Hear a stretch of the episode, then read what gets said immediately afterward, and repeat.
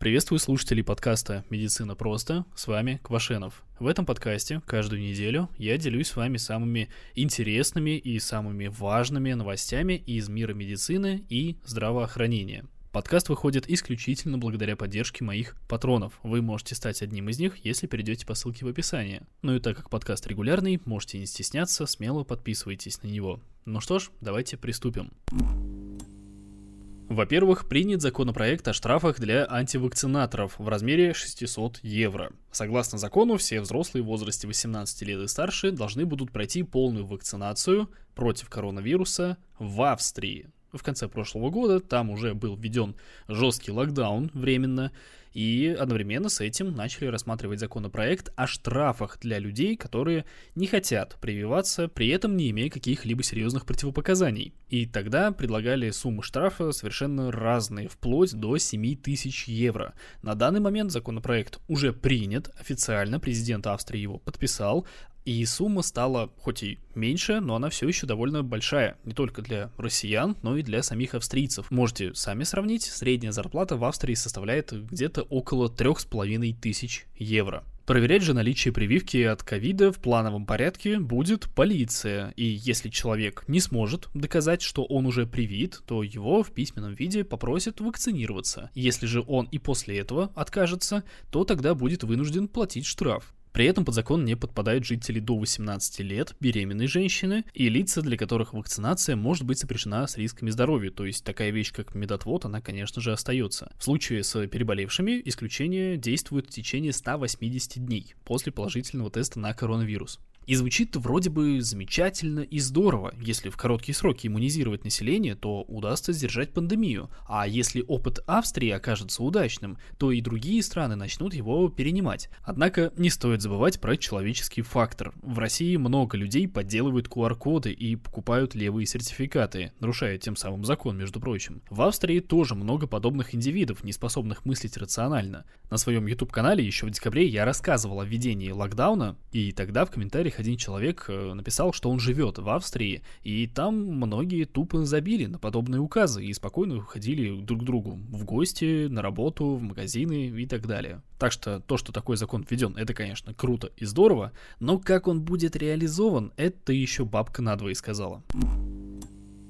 В России отменена самоизоляция для людей, контактировавших с ковидными больными. Новое постановление главного санитарного врача Российской Федерации Анны Поповой отменяет 7-дневный карантин для контактных лиц. Россия в этом плане далеко не уникальна ограничения ослабляются и во многих других странах. И это довольно интересное решение, особенно учитывая, что только за последние две недели заболело больше полутора миллионов человек. Да и частота госпитализации тоже заметно подскочила. Виной тому не только человеческая лень и неспособность осознать важность индивидуальных мер защиты и вакцинации, но и особенности нового штамма омикрон. Инкубационный период у него гораздо короче, симптомы еще больше похожи на обычную простуду, а запахи пропадают довольно редко редко. Ситуация выглядит, мягко говоря, странно, особенно если вспомнить локдауны 2020 года. Объясняется новое постановление тем, что новый штамм вызывает куда более легкую форму болезни, а в 20-30% случаев вообще бессимптомную. Плюс процент госпитализаций и смертей из-за этого нового штамма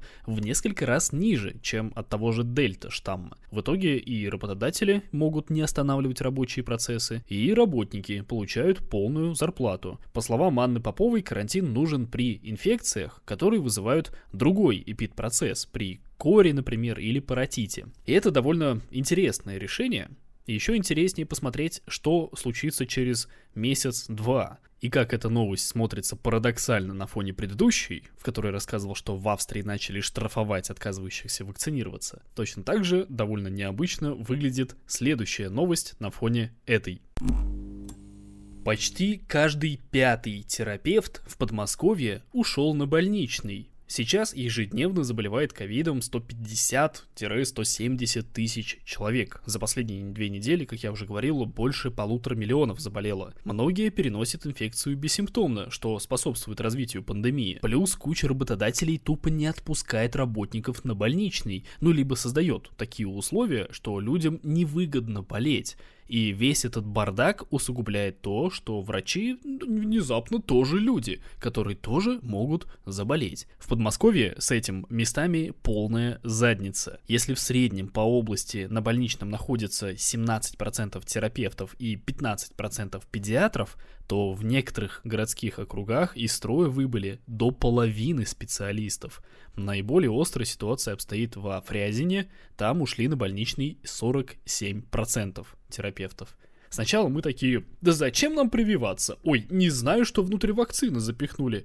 А потом ноем, что на прием к врачу приходится стоять по 2-3 часа. А по телефону открыть больничный просто невозможно, потому что трубка все время занята. Знаете, такой исход вполне был ожидаем, и мы заслужили его. Это всего лишь расплата за нашу собственную тупость.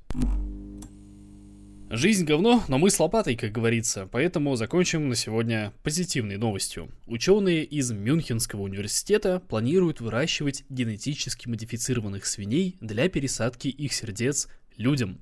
Просто так пересадить сердце, как и любой другой орган, от свиньи человеку нельзя. Оно будет уничтожено иммунной системой, не успеет человек хрюкнуть. Но ученые изменили геном свинки, и подобная операция стала возможной. В перспективе это будет спасать тысячи жизней ежегодно в одной только Германии. Первая пересадка такого сердца от генетически модифицированной свиньи человеку была проведена в конце прошлого года и весьма успешно. На данный момент с пациентом все в порядке, он чувствует себя хорошо, но за состоянием его здоровья продолжают пристально наблюдать.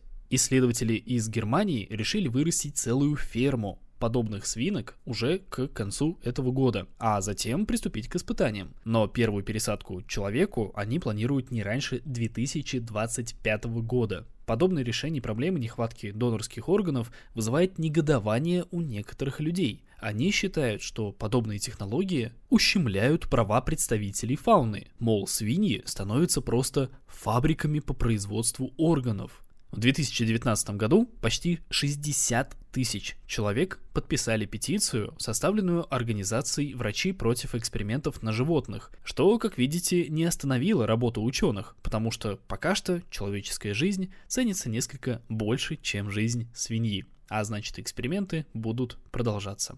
Жестоко, но что поделать? Когда я выложил эту новость в телеграм-канале, да, в текстовом виде новости появляются гораздо раньше в телеграме. И плюс мы там еще обсуждаем. Так вот, как раз э, в комментариях люди начали негативно отзываться об этих противниках опытов над животными. Поэтому я бы хотел заметить, что все-таки в их действиях есть определенный смысл. За один год до упомянутой петиции проводились экспериментальные пересадки свиного сердца бабуинам, и по итогу их усыпляли через несколько месяцев. Что свиньи, что обезьяны в ходе этих экспериментов испытывали страдания и боль, и делать подобные вещи без особой на то нужды просто негуманно. По этой причине, например, а, то ли уже вывели, то ли хотят вывести лабораторных мышей, которые не испытывают боль, чтобы использовать их в экспериментах.